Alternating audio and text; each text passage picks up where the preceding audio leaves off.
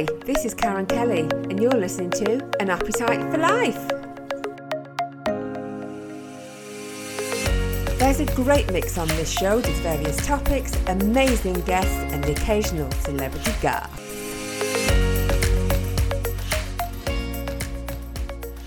So, today we've got a rather fragile topic as I introduce human rights advocate Dawn Manske whose, whose mission is to empower women around the world through dignified employment in the fight against human trafficking. And she's also founder of Made for Freedom. So, welcome, Dawn. It's great to have you on the show today. Thank you so much. I'm happy to be here. So, just briefly for our listeners, can you just tell us a bit about yourself and what it is, what it is you do? Well, Made for Freedom is a social enterprise. We have products made by survivors of human trafficking and those coming out of marginalized situations. So we partner with centers around the world that are providing services, providing counseling, therapy, rescue, but also providing the training and employment so that men and women that have been in vulnerable situations or have been exploited have dignified employment, can support themselves, and move forward in life. So let's go back to how how it all started and how you got got involved. Because you you were a teacher weren't you? And you taught English and you you loved to travel and you lived in China for 10 years. Wow. So first of all what, what was the attraction to China? Why China? When I was in college I I saw demonstrations going on and just was my heart was breaking for people of this of similar age in China and I really felt like God was calling me to go to China. now we look at back, we look back at that situation. I was watching college students demonstrate and um, do hunger fasts and you know gatherings for their freedom and for democracy and things like that. Today we look at that at that and we we call that the Tiananmen Square massacre because this was leading up to when the Army was called in. So I was watching news reports of college students. I was in college and I thought, wow, there are probably a lot of similarities between me and these people. But I obviously there are differences. They're in China. I don't know anything about China. And then a few days late, and I was just, I was praying for these students because they obviously were longing for things and they wanted desperately for things to change. And I was praying for them. And a few days later was Tiananmen Massacre, which was um, Tiananmen Square Massacre, which was June 4 of 89.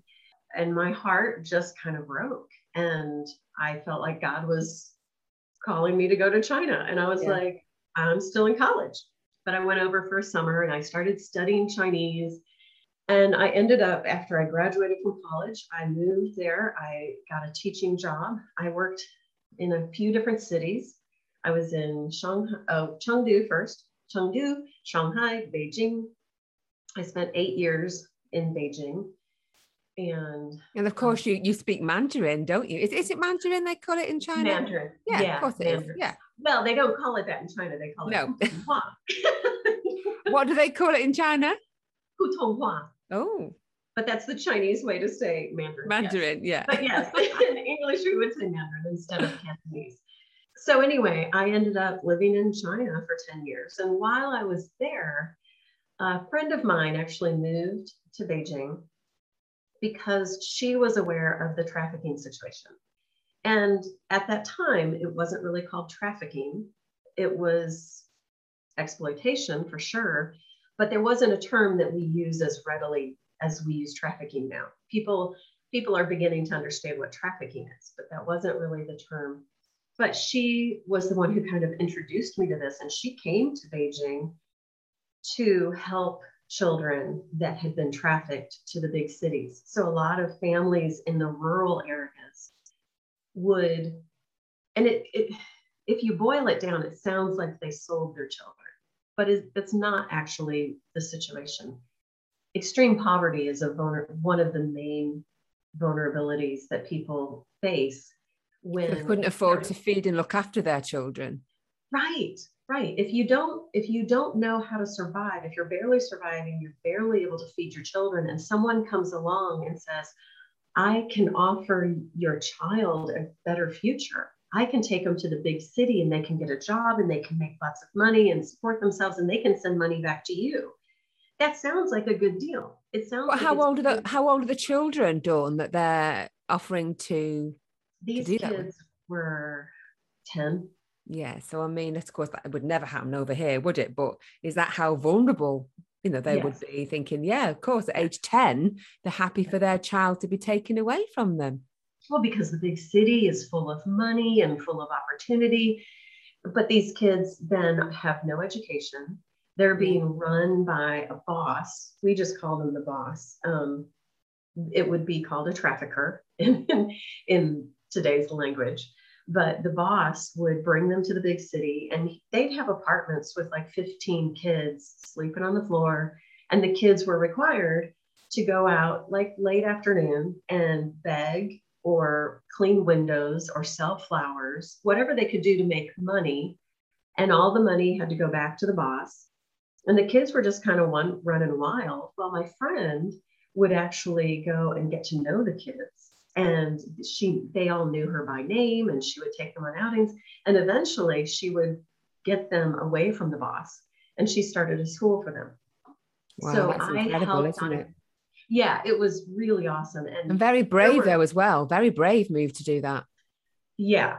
And there were times that obviously the bosses were not happy with her because Yeah. they were removed. She was taking away revenue, uh, income that they were that they were making. And there were times that the kids needed to come and stay at my place because the bosses were on a rampage. And there were times that she would get kicked out of her place immediately. And, you know, there were, so I would step in and kind of help. And I, you know, that's how I got to know these kids. And that's how I saw the things that were happening and, and this exploitation of the vulnerable. And so after I was, after I left China, I came back to the United States. I was in grad school. And while I was at grad school, I was I was at an informational lunch and it was a it was a video um, put out by IJM, International Justice Mission, and it had a it, it had an interview. It was like this undercover, like you know, hidden camera thing. So it's this guy going to like the back alleys of Cambodia asking to, for the youngest girls he can find, you know, and these guys are just like, oh, sure, we'll take you to some young girls. And and you see this whole thing unfold, and you know, you're watching through this hidden camera thing. And he gets ushered into a room and they bring in maybe five, seven girls, and some of them look like they're maybe seven. And it's these girls, and they're just standing there looking at this guy, going, okay, well, what now? And and they weren't necessarily selling all of them for intercourse. Some of it was for oral sex, you know, and um, these girls are like it's just it's disgusting. And and i remember watching this and my stomach just turned and i thought there are little girls growing up like this. How is it that this how is it that this is happening in our world? And how is it that we have people that want this?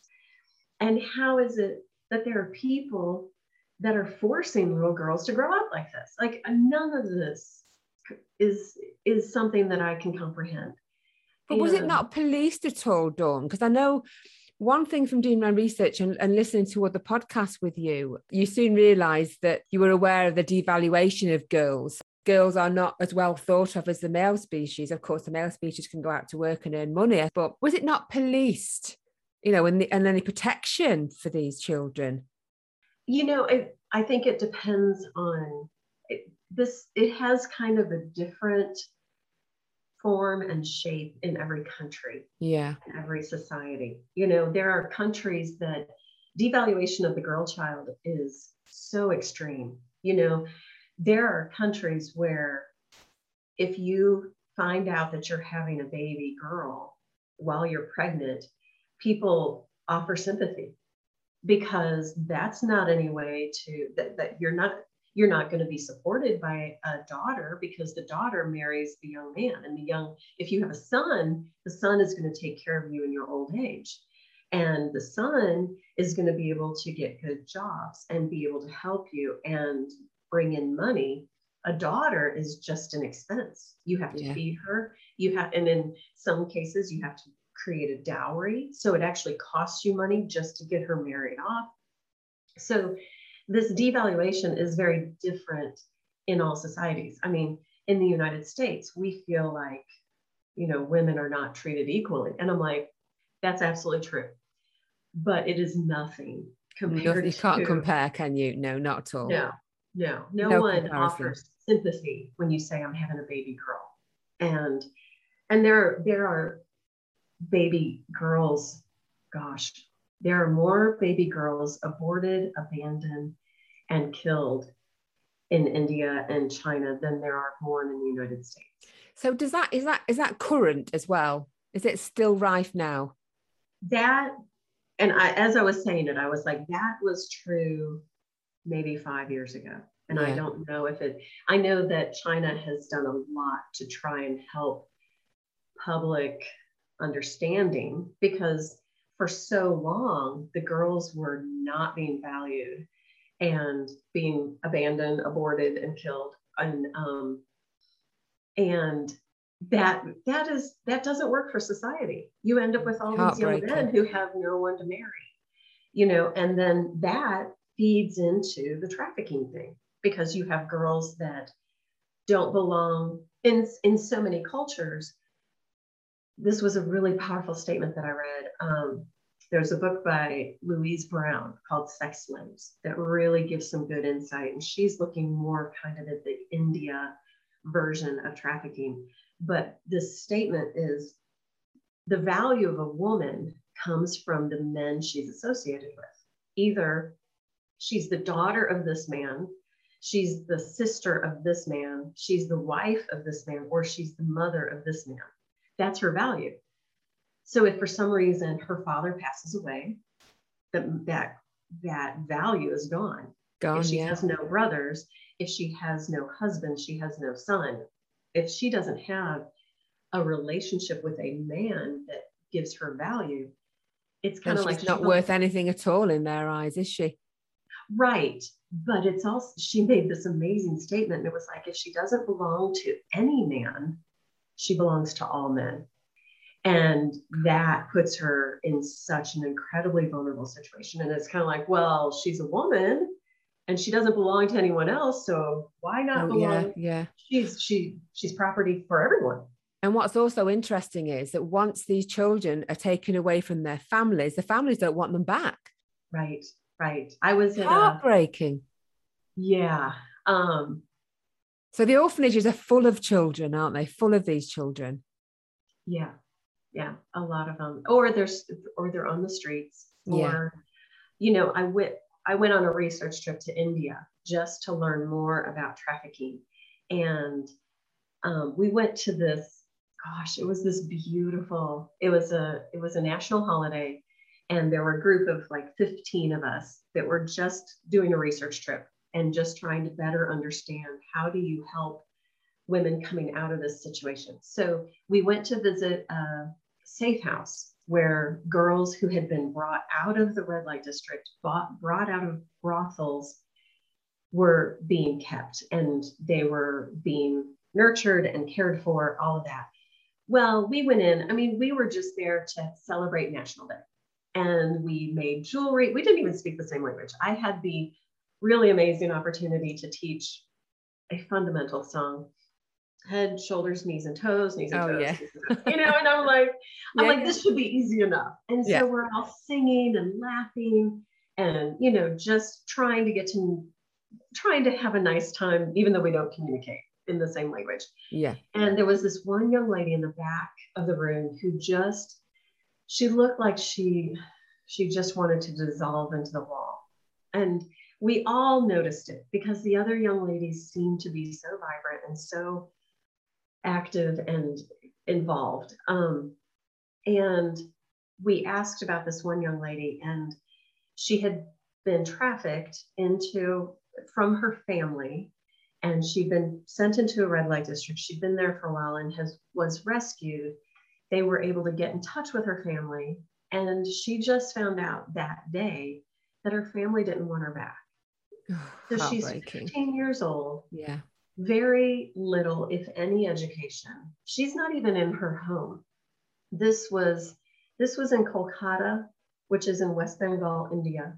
And the girls, there were about a third from Nepal, a third from West Bengal, and a third from Bangladesh. So some of these girls aren't even in their country, but they have been sold for sex. They have been used and exploited and now rescued, and they can't even go back to family. And they must be frightened to death. Absolutely. Absolutely. Absolutely. And we all just, we were, we were all heartbroken for this young lady. And, yeah. you know, but it's also moments like that that we're so we're so instrumental in me saying, okay, I have got to do something. Like, this is so wrong and so evil. What in the world can I do? We're just going to take a short break and we'll be back shortly.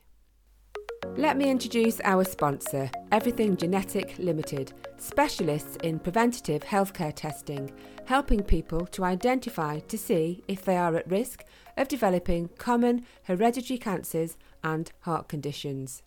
Based in Nantwich, Cheshire, they partner with some of the UK's market leading laboratories, supplying revolutionary genetic tests to healthcare providers and patients for the detection, diagnosis, and treatment planning of cancer, heart disease, and other illnesses. One of their main aims is to democratise genetic testing, meaning everyone can take control of their own well-being and healthcare to detect any problems at an early stage when they are most treatable. They also offer a COVID testing service, which is on the government list, initially launched to support clinical partners who were unable to get patients in during the pandemic. This service enables patients to come back into clinics to resume all important cancer testing and is available through over 200 partner companies. They offer a comprehensive range of coronavirus COVID 19 test kits and services for individuals, healthcare providers, and employers. For more information, visit their website everythinggeneticlimited.co.uk. So tell us, yeah, so tell us all about Made for Freedom. so, this is fantastic. I love the sound of these Creobellis. Creobellis pants, are they? Creobelly pants. Creobelly pants, yes. Yeah. So you saved these girls through pants. So tell us all about it. tell us all about it. When I first read it, I was thinking we call knickers pants here. Knickers. Yes. Yes. So pants and trousers. It's it's really funny. So yeah, tell us all about how you created Made for Freedom. Yeah. So kind of part of that research trip, I was um, I was introduced to. So I I was learning about this horrible issue, right? I lived in China. I saw it. I met children. I saw this video, and then um, and and then I had these really fun pants. I purchased them as, as, when I vacationed at one point in Thailand while living in China. So in the United States, you want to go to a beach, you go to Florida. When you live in China, you want to go to a beach, you go to Thailand. So I went and I bought these fisherman pants. Loved them. They're really baggy pants. I know For our listeners, they can't see, but they're kind of bag, baggy on the hips, aren't they? Really comfortable pants. Well, yes, they're very comfortable. They're very baggy, front yeah. and back. And when you open them, they look like they could hold a person three times your size. And so a lot of people get intimidated by them because you hold them up and they're massive. They're like, that's not my size. But what you do is you they're huge. You wrap them, you, yeah. You wrap them around and then you tie them. And so they fit everybody for the most part. And so I found these pants, love them. Okay, fast forward I'm learning about this issue.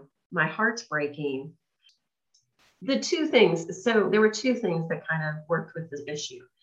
I learned about social enterprise. I, I had seen examples, but there was this one pair of sandals that I saw. I was engaged. I was, we were visiting some friends with my fiance, and I saw these sandals that were made by women um, and because of the jobs that they had making these sandals, they had come from very vulnerable situations, but they were making these sandals and their lives were changed because of the education and the careers that they had opportunity for. And they would have had a, set, a sense of purpose, wouldn't they? Yeah, exactly. So the, I read the story about these sandals. And I'm like, this is amazing. And I told my fiance, I was like, look at these sandals. I gave every hint under the sun and he didn't catch it.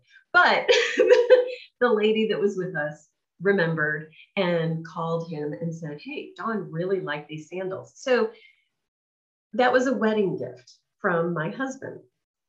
And another friend who was friends of mine in Beijing, but currently, like when I got married, was living in Thailand. And she said, What can I bring you for the wedding? And I said, I'm nothing personal, Karen, but she's she's actually from Wales.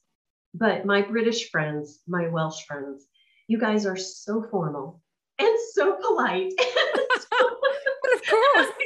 she said, What can I bring you for the wedding? I said, You are coming to my wedding. You don't need to bring a gift. But I know her. And I'm like, She's going to bring me a gift because she's just that formal. Uh, and I said, Okay, if you have to bring me something, bring me some Thai fisherman pants because I love these pants and I can't find them in the United States. And she did. So for my wedding, I get this pair of sandals, which is like this amazing story of a, of a social enterprise. And I get some more of these pants. Well, Karen, what do you think I'm wearing the next day when we go on our honeymoon? Did you wear them I'm, for the wedding? no, not for the wedding. But I wore, yeah, I wore a Chinese dress for the reception. I, anyway, so I get compliments from a TSA agent and a flight attendant, and a woman chases me through the parking lot to ask me about these pants. And I'm thinking, what is going on with these pants? I don't want to sell pants. But I started putting these pieces together, and I was like, but if these pants could be the foundation of a business, a social enterprise that could help women coming out of this situation, I would sell pants. So I went on this research trip and I just thought, this is a business model. I, I never thought I would go into business. I didn't have any intention of going into starting a business, but this made sense. Like this would help people, this would change lives. And so I connected with a group that's, that started making the pants. Oh, so we changed the fisherman pants a little bit because they're so baggy. And I thought, well, we changed the pattern, we should probably change the name. So Kriya Belly actually comes from creating a beautiful life. Right. So we took lovely. the first parts of all those words. And so that's our name for the pants. And we started making Korea Belly pants. And a little bit later, that center said our ladies are getting amazing opportunities to further their careers and their education, which is wonderful. I was like, this is this is beautiful. Yeah, how and then, wonderful. And then the director said, and we are no longer sewing. So it's um it was a double-edged sword, but but wonderful impact. So all of that said, we don't have any pants right now, but I have connected with another group. We're working on their next set of pants. But in that time, we were we had centers reaching out to us. I went on research trips. I connected with centers that are providing dignified employment for survivors of trafficking, for survivors of marginalization, and employing them. And so could they afford with with the money they were making, could they afford accommodation and food for themselves? Yes. So they're making a good wage. They're provided with services. I mean, some of the people they get into these centers and they start working there and they don't want to leave. You know, like it would be great to open up space for new survivors. Yeah, you know, but they feel safe, wouldn't they, and wanted and felt like they belonged. Yes, yes. And they're all in different stages. But I've been able to visit almost all of the centers and meet some of the survivors. And so we have product from about 15 centers. We've partnered with over 20 centers around the world. We've generated over 25,000 hours of dignified employment. We are selling products at multiple in multiple locations around the country. That's incredible, online. absolutely incredible. But you, it must be so rewarding for you to know that you're contributing to these to these lovely ladies that have been through a terrible time and preventing it in the future. Yeah, yeah, and it's just I I do a presentation, um, five key components of exploitation, and that just it, it kind of talks through how this how dignified employment helps prevent the vulnerabilities but it also helps with the restoration for those who have been exploited. So we partner with both types of centers because I don't want to, I don't want to, if there are people that are vulnerable, then stepping in with dignified employment before they're exploited prevents that whole horrible atrocity. So, and of course, you, you, you also supply counseling for these ladies, though, as well, don't you? The centers do. The centers so we, do, yeah. we partner with centers around the world. So Yeah. we have partners in, in probably 10 different countries. And they they're providing all sorts of wonderful services for the people. So yeah, legal services, insurance, childcare. Some of them provide living situations. Some of them, you know, it's it's different for every center. Yeah. But but there's Um, something in place in most countries. That's that's amazing. That's really amazing, isn't it? So, what kind of products are you doing now? Because I'm going to look on your website. There's not just these fabulous fisherman pants. You've got all sorts of products, haven't you? we have all sorts. And I want some fisherman pants. I, you know, and I need to just put a list on there. It's with, you know, COVID yeah, upended everything, you know, and the center, the center that I was working with, I don't, I need to just reach out to them and see how they're doing. But um, so many places have been kind of shut down. So we have jewelry, we have scarves, we have bath and body. Uh, we have some amazing leather bags. and these are all Um, made by females that you've helped that have either experienced human trafficking or you've prevented them from being entered into it. females and males. Yeah, I'm with- mentioning females a lot, but it is both, isn't it? More recently, both.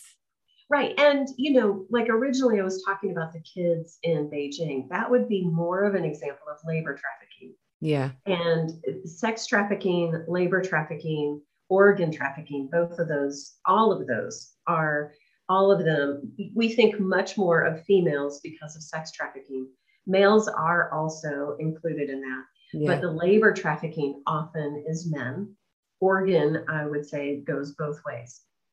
So it's ju- those people who are vulnerable Yeah, definitely. Just tell us, Dawn, you've got some events coming up. What's going on to, for everyone that can help support Made for Freedom? We we have a lot of things. One thing that we have heard from people is, okay, how can I get involved? And there's some really easy ways, like just sharing our information, follow us, following us on social media, Made for Freedom on almost every platform. Um, that's helpful. Purchasing a product every time we sell a piece of jewelry or a scarf or a toddler onesie, every time we sell something, it's providing dignified employment. The more we sell, the more jobs are created. And that's as that's as simple as it gets. For people who want to do even more, we have a we have a link on our website called Go Deep.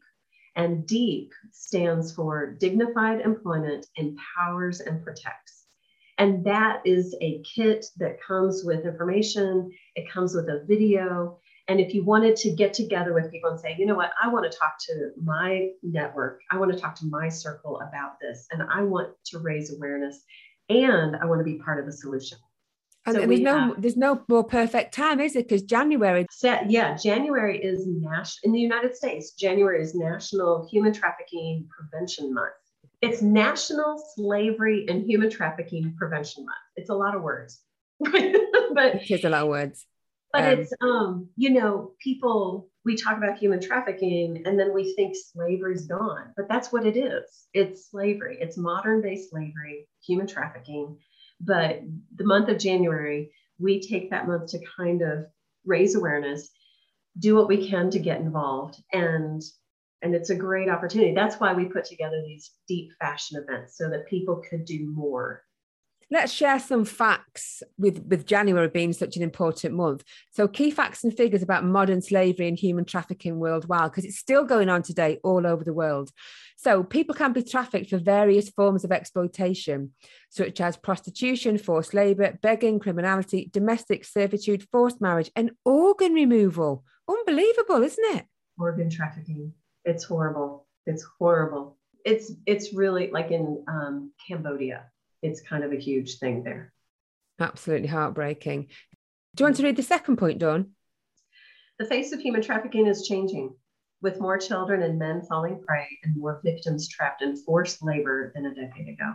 Yeah, so there's more with more men falling prey because it automatically, I think we think of women, don't we? But like you've mentioned before, men are It's the falling prey. the labor trafficking. Yeah.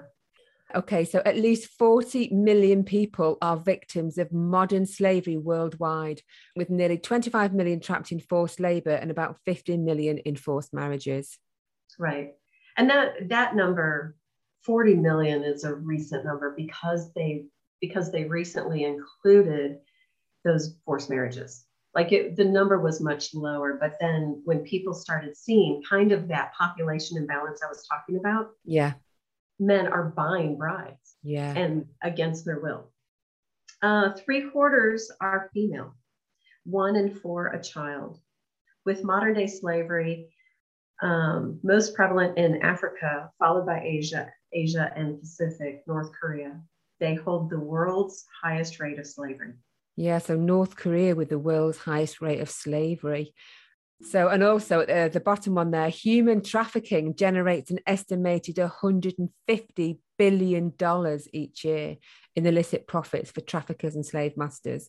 So it's, it's bringing it's, in money for them, isn't it? It's unbelievable. It is the it is the fastest growing illegal industry. It is probably last I heard second most revenue for illegal industries, but I think trafficking has probably stepped into the first place there. And when people might be thinking, oh, it's not, it doesn't happen near me, it does happen near you. It's probably happening three doors away. People just don't realize, do they? It's everywhere. Yeah. If you if you type in the name of your city and human trafficking, it's pretty much guaranteed you're going to see an article about something that has happened recently. Yeah, and on your doorstep. Oh, well, Dawn, it's been absolutely eye opening talking to you today. Thank you very much for sharing your journey and your story. But for our listeners, I will put the links on as well when I post the show out. So it's January and it's all about human trafficking. What's the name of your website and all your social me- media pages in case anyone wants to buy these fabulous pants? or anything else. Or anything else. Anything else um, madeforfreedom.com. And I have a special page for for podcast listeners. So there's like a special deal with one of our best sellers. It's a necklace. It's the stainless steel bar and has writing on three sides. It says seek justice, love mercy, walk humbly. It's a hmm. beautiful piece that is just it just is a reminder of what we what Made for Freedom is trying to promote and we all need a little bit more of. But madeforfreedom.com is our website. Made for Freedom on pretty much any social platform will help you find us. Look for the hummingbird. Oh, fabulous. Well, I'll make sure I follow all your pages and see what you're all what you're all up to. Well, enjoy the rest of your day and Thank all the best so for the future with your projects.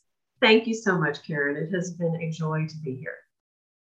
You've been listening to my podcast, Appetite for Life, also supported by sponsor Danebank House Dental Practice, where happiness starts with a smile. Would you like to be a guest on this show? Or maybe you're interested in a sponsorship package? For any further information, you can find me across various social media platforms as Karen Kelly Podcasts or send me an email, karenenderkelly at btinternet.com.